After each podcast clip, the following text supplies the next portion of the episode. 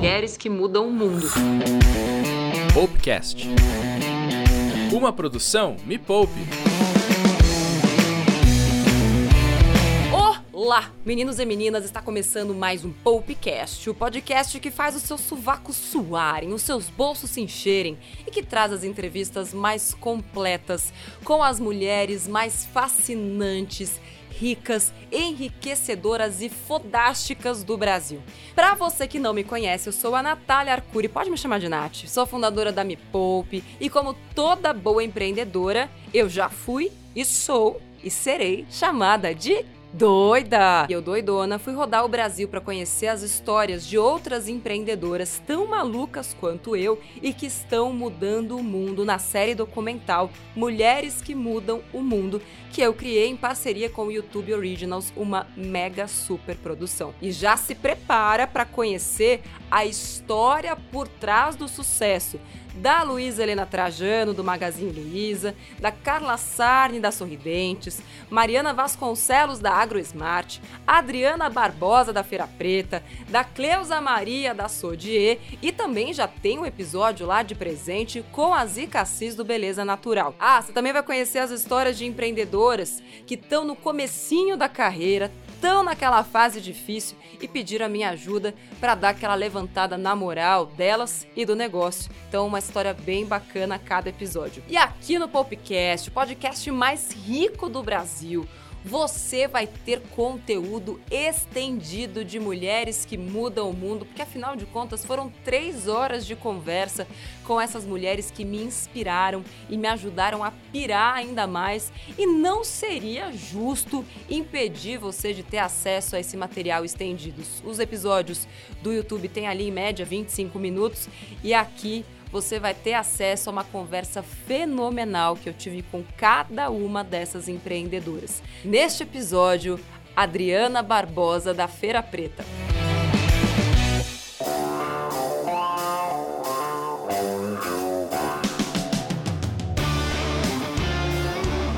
Eu sou uma pessoa curiosa, né? Por essência. E aí, primeira coisa que eu quero saber é de onde veio esse sonho? Porque para chegar numa casa deste tamanho, com esta força, com este poder, eu imagino uma mente que não parava de sonhar. Como que era pequena, criança? Ai, tão diferente da Adriana de agora. Eu era muito tímida. É. Nossa, eu era, minha avó falava que era o bichinho do mato. Por quê? Não sei, acho que eu estudei sempre em escola pública, mas com pouco com poucos negros, entendeu? Uhum. E aí eu acho que olhando um pouco desse contexto, das questões raciais, acho que tinha uma questão, sabe, assim? Sei. Então eu era muito reservada, muito tímida, muito na minha. Mas ali na sua, porque uma coisa é a gente ser tímida. Eu era, você acredita? Às vezes nem acredito. É, mas o que se passava lá dentro? Porque uma coisa é o que a gente comunica para fora. Sim. Outra coisa é aquilo que a gente fala só pra gente. E lá, naquele mundo de Adriana, onde só tava você e você mesma, o que, que você pensava? Cara, tinha uma força grande, porque eu vim de uma família de muitas mulheres, né? Então, bisavó, avó, mãe, eu e minha filha. Então, são cinco gerações. Elas eram as chefes de família. Então, na minha cabeça tinha essa simbologia em relação à força. Mas, ao mesmo tempo, tinha essa coisa mais reclusa, mais tímida, mais. Agora, independente dessa minha timidez, na minha vida estudantil, eu sempre me envolvi nos movimentos sociais estudantis. Então, eu fui vice-presidente de Grêmio, eu estava sempre envolvido nos rolês do jornaizinho, sabe? Das coisas mais é, ativistas e, e e do campo social, assim. Uhum. O que, que te incomodava? O que, que te fez entrar nesses lugares e, e ter essa, apesar de ser tímida, tá lá fazendo jornal? Ah, ati- eu não sei, eu nasci pela questão dos direitos humanos, cara. Eu sou ativista, tá dentro de mim, é um processo natural, entendeu?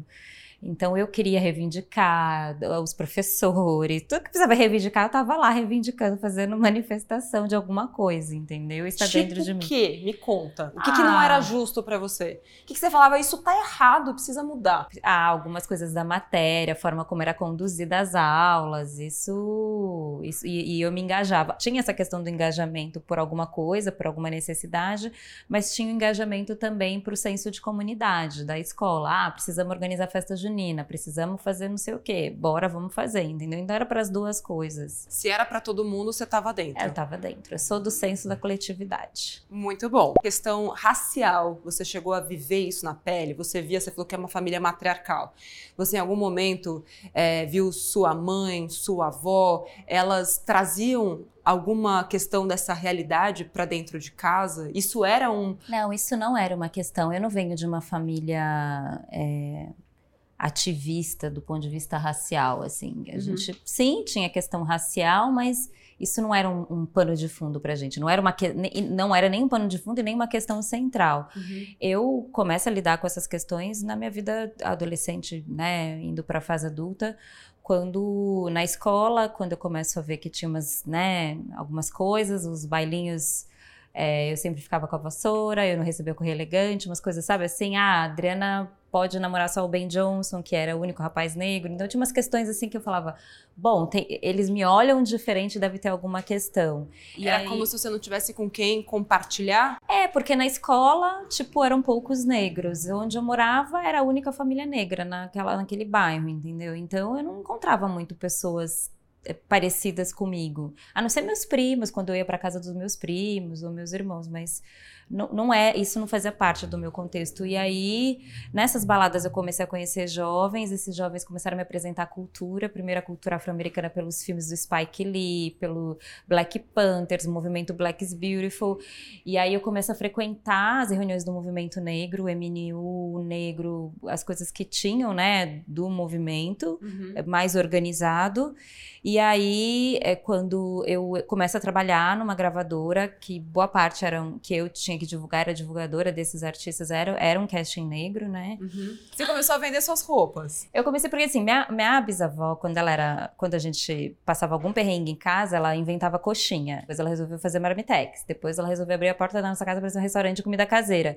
E essa grana ajudava nas despesas de casa. Uhum. Bora se virar. E aí, o que, que você tem? Porque o dela era assim, o que, que eu tenho? Eu tenho peito de frango, eu tenho farinha de trigo e eu sei cozinhar. É isso que eu tenho, é isso que eu vou fazer. Uhum. O que, que você tem, Adriana? Eu tenho minhas roupas, tenho meus acessórios, tenho minha predisposição. Então foi assim que eu comecei. E comecei a trocar a peça com as pessoas, né? À medida que eu ia trocando, eu ia obtendo um acervo maior. Só um detalhe, desculpa. Uhum. Numa época em que trocar e fazer tudo isso não era moda, não tinha plataformas para você não. comprar e vender. Uma época em que se você comprava coisas de brechó, sei porque comprei e compro muito em brechó, você vai vestir coisa de morto? Imagina. Eu era dessas aí, tá? Eu sempre, eu ia em brechó, eu gostava e falava, minha filha, é de quem? Essa pessoa morreu? Porque se morreu, não quer. se morreu, já foi. Ficou ah, sua não, roupa, Adriana. Não, não, não, não. Você sacode três vezes, lava, tá pronto, tá novo. Não, tem memória. Tudo bem. Aí você. Vou te convencer a comprar roupa de brechó, inclusive de Não, mas eu morta. compro, eu compro, mas de pessoas vivas. Eu, eu certifico que a pessoa. Aí você foi lá vender suas roupas. Aí eu passei a vender minhas roupas e minha amiga, na época também desempregada, ela era, trabalhava numa produtora, ela era produtora de cash, ela começou a vender pastel. Então a gente falou que a gente montava uma dupla da civirologia, porque ela vendia pastel e eu vendia roupa nessas feiras de rua. Uhum. E eu não tinha carro, não, era tudo no look mesmo, assim, mochilão, arara, tudo, sabe? Uhum. Para fazer. E aí eu falei, meu, não tá rolando, sabe? Essa, essa, assim, por mais que o que a gente tá fazendo agora é, é por pura necessidade, que é para ter grana para procurar emprego, para comer, e no caso dela tinha filha, tem filha, né? Era, uhum. era mais grave ainda, né? Porque uhum. para mim antes era só eu, mas só no caso dela não. E ali você tinha quantos anos? Ah, eu tinha uns 20 anos, 20, Legal. 21 anos. E aí foi quando a gente voltando, pô, vamos fazer uma feira que tem a ver com a nossa história.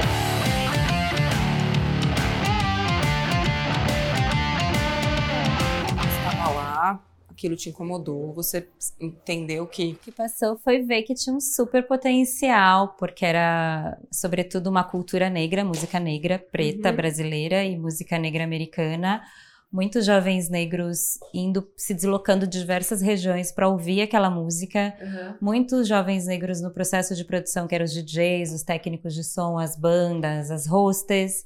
Mas no final da noite, quem contava o dinheiro eram só homens brancos. E aí aquilo trazia um desconforto, não pelo fato de ser homens brancos, não é isso, é pelo fato de que por que não tinha gente preta também como donos dessas casas noturnas e se beneficiando dessa circulação monetária? Entendeu? Entendi. Então não era porque eles são brancos. Mas por que que não tem uma galera negra? Também se beneficiando financeiramente, Sim. já que os donos das casas noturnas era quem se beneficiava mais do ponto de vista financeiro, Entendi. entendeu? E aí surge a Feira Preta para colocar essa galera preta para circular essa grana, entendeu? E já veio assim pronta? Não. Tipo, a feira preta, o conceito todo embalado a vácuo pra presente pra você. Como que foi?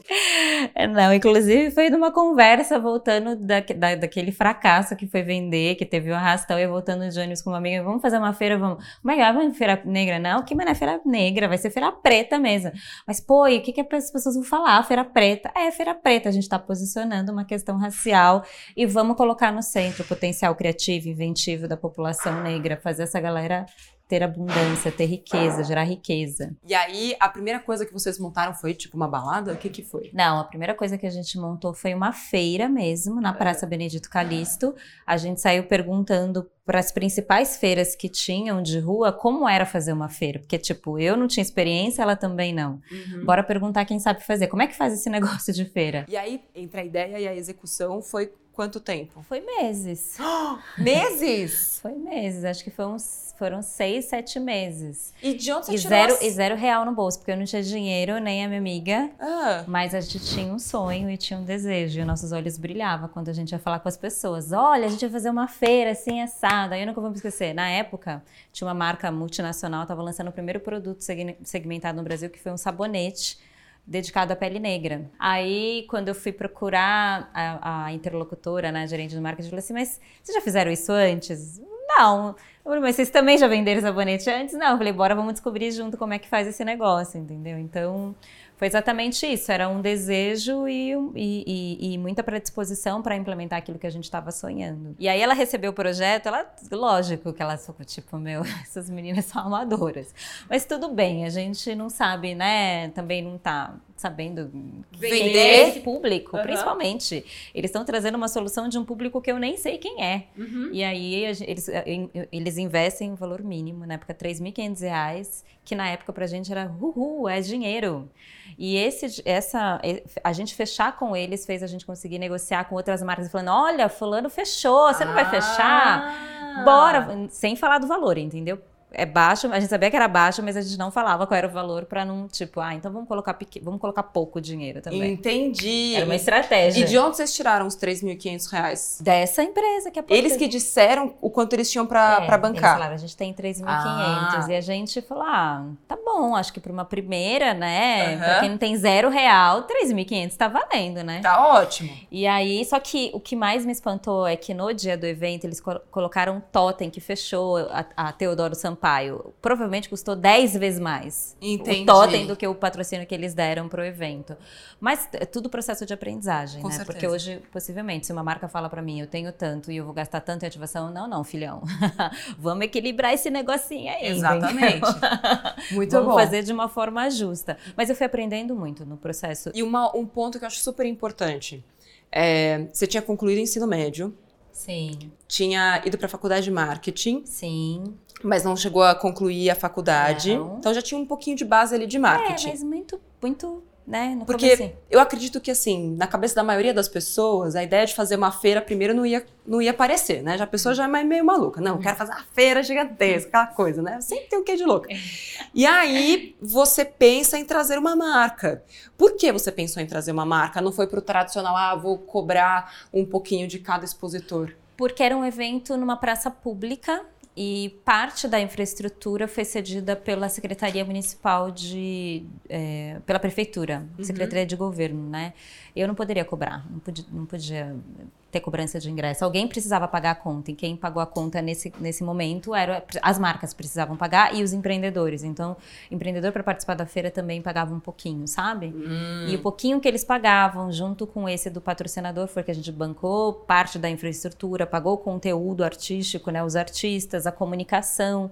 Depois a gente foi desenvolvendo o modelo de negócio. A gente. Quanto que custou o primeiro evento? Ah, o primeiro evento custou uns 70 mil. E vocês arrecadaram quanto? Eu sei que a gente ficou com um déficit pequenininho, mas ficou uns 60 e pouquinho. Ficou uns 10 mil ainda para o ano seguinte. Vocês ficaram meio que devendo? É, mas durante muitos anos a feira ficou devendo. Para chegar no ponto de equilíbrio levou, ó, anos. Quantos? Há mais de 10 anos. 10 anos no vermelho, Adriana. É, bicha. É isso. Vocês é, se bancavam com essa grana? Não. Não tiravam nenhum prolaborezinho? Pouco para se locomover, para comer, para ir para as reuniões, mas ela, as pessoas que atuaram na feira tinham outros trabalhos. Eu tipo, fazia mil outros trabalhos. Tipo o quê? Consultoria, curso, venda. Vixe, tudo que precisa vender CD aqui, precisa ser recepcionista, precisa. Então, durante 10 anos, você levou esta vida dupla, tripla, quádrupla, sei lá, uma pentavida. era um pentágono, não era uma vida, é, de manter a Feira Preta acontecendo. Sim. E ainda se virando na civirologia lá que a sua Sim. bisavó, sua avó, sua mãe, enfim, todo mundo, todo mundo te ensinou durante 10 anos até conseguir equilibrar isso tudo e começar a se pagar. A, a, viver de propósito. Mas você já vivia de propósito? Eu vivia, mas não financeiramente. Ah, o seu propósito não te bancava. Não me bancava. Entendi. Então levou um baita tempo um para você baita tempo se... para eu me manter financeiramente. E onde que você se agarrava nesses 10 anos para se manter ali na luta? Pelo potencial de transformação da feira. E aí quando a gente vê uma onda de ressonância, vários estados pautando o tema de afroempreendedorismo até virar políticas públicas. Uhum. Então começou muito pequenininho, primeiro que conseguiu entender que o, que o quadril da mulher negra é maior, que ela tem menos menos seio foram os empreendedores negros, entendeu? Sim. Então se criou um mercado e esse mercado ele é potente. Então é, isso foi o que me alimentou eu, eu me dedicar tantos anos nesse processo de transformação, sabe? Porque nessa história da feira muitos altos e baixos, muitos acertos, muitos fracassos também. E acho legal falar porque normalmente a gente fala muito da vida do empreendedor, de sucesso, sucesso. Que mas não é sucesso, gente. A vida real, a vida como ela é real mesmo do empreendedorismo no Brasil é uma vida de muito trabalho, de altos e baixos, entendeu? Sim. E muitos erros, muitos acertos e e eu gosto de falar dos erros, sabe? Porque eu falo, filhona, não vai lá porque eu já fui, deu ruim para mim. Uhum. Não vai lá. É uma batalha constante. É, sim, é uma batalha constante. Acho que qualquer empreendedor de vida real é isso. Não tem essa é, linearidade. Ai, tá tudo sempre bom, tá, a gente tá sempre faturando, tá dando certo. Não sei se é isso, entendeu? As pessoas que eu conheço não é assim, sabe? Uhum.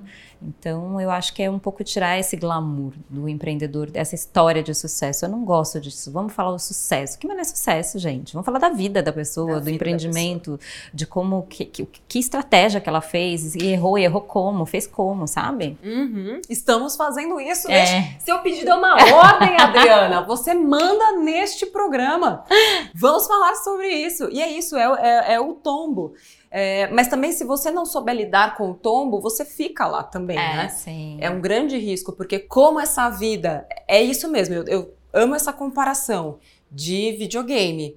E no caso de pessoas negras, você já começa no hard. Sim. Né? Não tem o nível easy, não tem o nível fácil. Não, você vai para aquela fase mais. Você já começa lá na fase, você não teve o tempo, você não teve a possibilidade de, de treinar ali na fase mais. Sim, no basiquinho, não tem basiquinho. basiquinho e tudo mais. Você já foi, tipo, direto para a fase mais difícil. Sim. Então, você empreender já é difícil e empreender nessa condição de, de, dificuldade extrema, no nível hard ali do, do videogame, é mais difícil ainda. Em algum momento, se é que esse momento já existe, você falou: caramba, acho que encontramos o nosso modelo de negócio ideal, estamos conseguindo amarrar as pontas, pelo menos com um pouco mais de previsibilidade dá para respirar e dá para viver deste negócio que eu criei? Não, hoje eu vivo daquilo que eu, que eu faço, né? Não só pela Feira Preta, mas o, que a Feira Preta me, me proporcionou, né? É, as consultorias, as palestras, os cursos, eu também me ajuda, sabe? E eu só faço isso por conta desse conhecimento adquirido ao longo desses 20 anos da Feira Preta.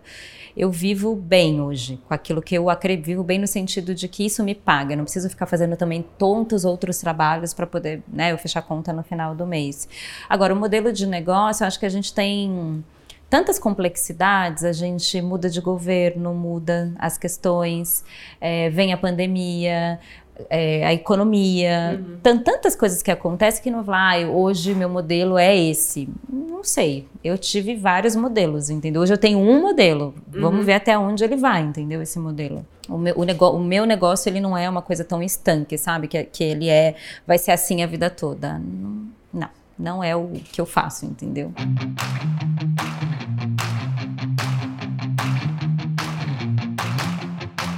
alguma vez na sua vida você já tinha ouvido falar em plataforma, em hub? Qual foi a primeira vez que você ouviu esse tipo né, de, de expressão? Ah, eu comecei a entender um pouco desses códigos, né? Porque são códigos. códigos. É, são.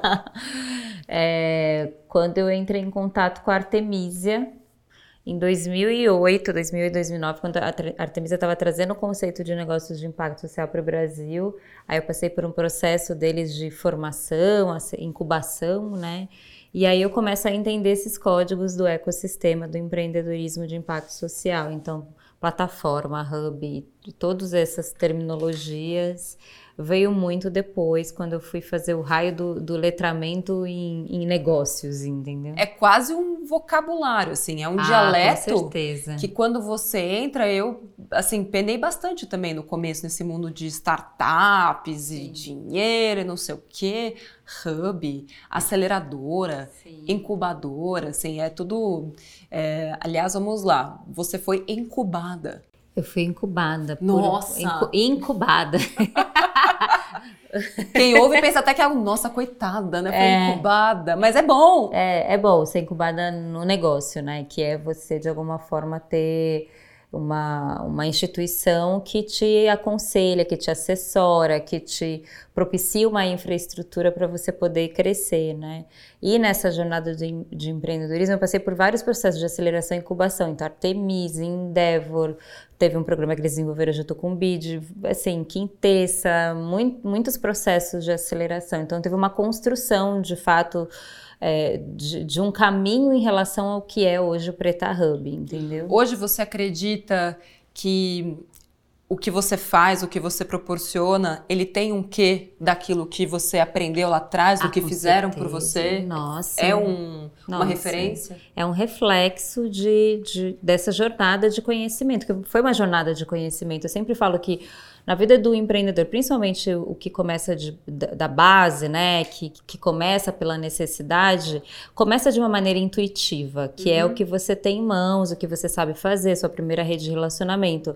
Mas chega num determinado momento que você vai ter que buscar conhecimento, você vai ter que entender o que é uma precificação, fazer um fluxo de caixa, entender o que é um balanço, balanço, todas essas coisas que são é, é, conceitos ligados a uma gestão de um negócio. E eu tive que buscar conhecimento para eu poder fazer o que eu faço hoje. E para poder crescer. Se você quer crescer, você vai ter que investir em conhecimento, em planejamento. E, e, e hoje o reflexo do meu trabalho é muito desse acúmulo de conhecimento que eu fui passando por vários desses processos. Eu sempre estive é, disponível para o conhecimento. Uhum.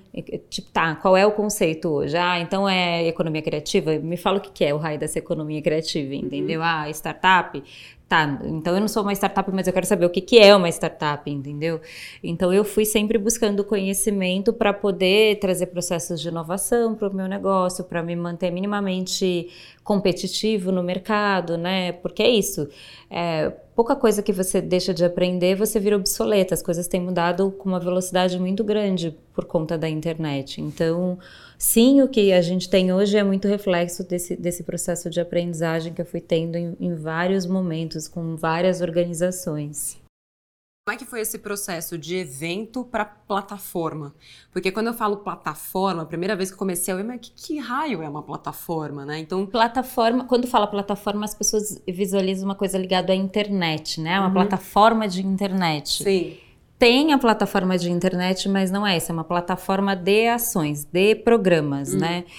Hoje, o, o que a gente faz está estruturado a partir de quatro pilares: criação, produção, distribuição e consumo. Então, apoiar o empreendedor a criar o produto, a produzir esse, esse daqui é um espaço de produção é, e escoar essa produção, que é colocar para vender. A feira é um desses espaços de escoamento da produção. É, do, nessa, nessa jornada desses quatro pilares, a gente tem vários programas. Tem o Afrolab, que é um programa que circulou ano passado, mais de 10 estados fazendo formação para mulheres negras. A gente ajuda elas a criar, produzir e depois trazer para a Feira Preta esse produto para comercialização. Uhum. Tem o Afro Hub, que é um programa que a gente tem junto com a Diaspora Black Afro Business, junto com o Facebook, para para que os empreendedores compreendam esses códigos da internet e comecem a vender online. Tem o Conversando a Gente Se Aprende, que é um programa de educação, letramento racial e consultoria para as empresas. É, tem o, o Raça Mercado, que é um programa que a gente faz com a FGV, que é sobre dados, é, é, sistematizar conhecimento uhum. e de alguma forma esse conhecimento poder influenciar no mercado e em políticas públicas. E por isso que, que em alguma medida, o que a gente fez não, não dava para ser só ações isoladas, elas precisavam estar dentro de um modelo sistêmico, entendeu? E por isso que ela é hoje uma plataforma porque a gente desenvolve ações ao longo do ano, não uhum. só o uhum. festival, e que essas ações de forma sistêmica, elas ajudam a influenciar e impulsionar o tema do empreendedorismo negro no Brasil. Hoje a empresa principal é o Preta Hub? O Preta Hub é o que dá conta de todos os programas, uhum. inclusive da casa, do festival. Ele é a, a, a, o macro, né? O guarda-chuva. Sim. E diretamente vocês empregam quantas pessoas? Ah, tem, tem muita gente dentro de, de cada um desses programas, né? A, a, consultoria, a consultoria, por exemplo, de equidade, tem pelo menos umas duas, três pessoas. É, o Afrolab tem, nos estados foram é, mais ou menos 20 replicadoras. Cada, cada programa tem uma quantidade de pessoas que, que, que, apoiam, que colaboram. E a gente, a boa parte das pessoas que trabalham na Feira Preta eh, são empreendedores também, entendeu? Uhum. Então, o, a assessoria de imprensa é de uma empreendedora negra, o escritório de, de advocacia é de um empreendedor negro, o designer. Uhum. A gente foi, de alguma forma, envolvendo uma mão de obra extremamente qualificada que está atrelada essa questão racial para que a circulação monetária possa circular na mão dessas pessoas que durante muito tempo ficaram apartadas desse sistema financeiro, entendeu? Hoje, como é que esses empreendedores e essas empreendedoras chegam até o Preta Hub? Como elas ficam sabendo? Você precisa de muito para chegar até eles? Hoje, ou já é algo que, depois de tanto esforço, existe um fluxo onde você pode ficar um pouco mais parada e estes é, empreendedores, essas empreendedoras acabam chegando até você pedindo ajuda? Então, quando a gente começou, era um processo proativo de prospecção desses empreendedores, de mapear, de selecionar. Hoje a gente já tem um banco de dados de empreendedores do Brasil inteiro. A gente até começou esse ano um trabalho na Bolívia. Essa semana foi até lançado um, um resultado de um trabalho que a gente fez na Bolívia com afro-bolivianos e afro-indígenas. É, e hoje esses empreendedores acabam vindo, né? E a gente tem as nossas redes sociais. Para cada programa a gente lança uma chamada, as pessoas se inscrevem, participam dos programas e entram nessa rede, entendeu? Uhum. Então hoje a gente tem empreendedores do Brasil todo e, e da Bolívia dentro de uma grande rede de empreendedores que se apoiam, que desenvolvem coisas, sabe? Qual é a principal dúvida ou dor dessas pessoas, dessas empreendedoras, principalmente das mulheres, quando elas chegam aqui? Ixi, tem muitas dores. Ah, chega com dor em tudo, né? Onde Ai, é que tá dói? Onde é que não dói? Tá doendo tudo. é, mas assim, acho que uma questão está no nível subjetivo que é de se reconhecer empreendedora, né? Ter autoestima, ter musculatura emocional para uhum. empreender e se reconhecer nesse lugar de potência empreendedora. O segundo tem a ver com a questão financeira, né? Gestão, educação é, e saúde financeira. Às vezes lida com muitas crenças, uhum. sabe? E essas crenças influenciam na precificação de um produto. Uhum. É, a outra coisa está no campo da comunicação, de, de ter um olhar estratégico para a comunicação.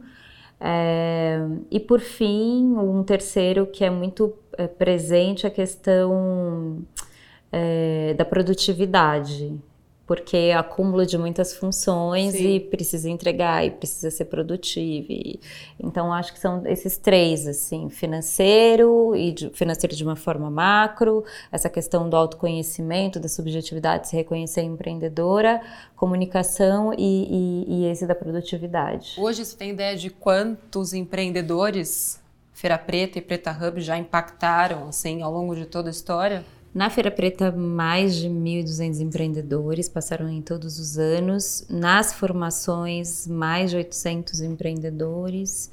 É ter uma rede grande, assim, de empreendedores espalhados por aí. Eu acho que é, a gente está no momento que a gente está transcendendo a necessidade. Não que não tenha. Uhum. A grande maioria, os dados do Sebrae traz isso. A população na categoria microempreendedor individual é a população negra. Então, pela necessidade. Uhum. Mas hoje é possível a gente transcender e falar por oportunidade. A feira fez uma pesquisa e tem, uns dado, tem um dado que sai específico sobre jovens, falando que os jovens negros não, quer, não querem estar dentro de grandes empresas, né? Por mais hoje que as grandes empresas tenham um processo de estagiário e trainee, esses empreendedores, eles querem criar suas próprias empresas, eles querem ser donos dos seus próprios negócios. E ao querer ser dono, não é tipo, eu preciso vender hoje para comer amanhã, não. Eu tô olhando uma oportunidade, eu quero empreender naquela oportunidade, eu quero fazer riqueza com aquilo. Sim. E isso já é uma transcendência, sabe? Porque o empreendedorismo da população negra no Brasil, ele se dá desde que teve o processo de abolição. E aí eu acho que a gente pode falar de riqueza. Durante muito tempo, o dinheiro era como se fosse um pudor, uma questão, assim, uma crença. Uhum. A gente precisa falar de dinheiro, sabe? Precisamos. Fazer as pazes com o dinheiro. Sim. Acho que de uma forma saudável, não é só pelo acumular, eu tô rica. Não, não é alguma. isso. A riqueza, é. ela, ela tá na abundância de tudo, principalmente de liberdade. De liberdade. De sim, ela é autonomia. escolhas. É. Sim. Escolhas. Sim, sim. O dinheiro é isso. Se você não souber para onde o dinheiro vai te levar, ele vai te levar para o fundo do poço, sempre, porque é para lá que ele costuma levar, se você se pega só nele. Mas quando você entende que ele é um caminho, Sim. pensa hoje com esses patrocinadores que você tem. Quando você, eu acho legal a gente falar sobre isso, quando você pega o dinheiro como ferramenta, hoje, o que, que ele te proporciona? A transformação necessária para aquilo que eu acredito. Se eu não, e eu não faria se não fosse dinheiro, se não fosse o dinheiro de pessoas aportando recurso para executar aquilo que eu acredito, entendeu? Uhum. Você acha que essa ainda é uma trava na cabeça das pessoas? Acho, acho que a gente tem muitas travas, tem muitas crenças em relação ao dinheiro. E para a população negra isso é muito caro, porque durante muito tempo a gente não teve acesso a esse dinheiro, né? Imagina, eu fico pensando assim, se coloca no lugar de uma pessoa que foi tirada do seu próprio país e passou a trabalhar gratuitamente a trazer todo o seu potencial para ajudar a transformar esse país e você não ter acesso à renda, a capital, a dinheiro e não ser valorizada por aquilo.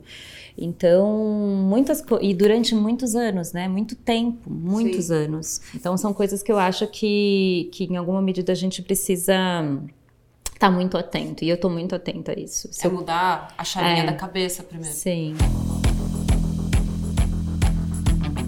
Novos episódios da temporada de Mulheres que Mudam o Mundo já estão disponíveis lá no canal Me Poupe no YouTube, youtube.com.br Me Poupe na web. É só pesquisar Mulheres que Mudam o Mundo e eu também vou deixar o link aqui para você na descrição desse podcast. Então compartilha com todo mundo e até o próximo Popecast.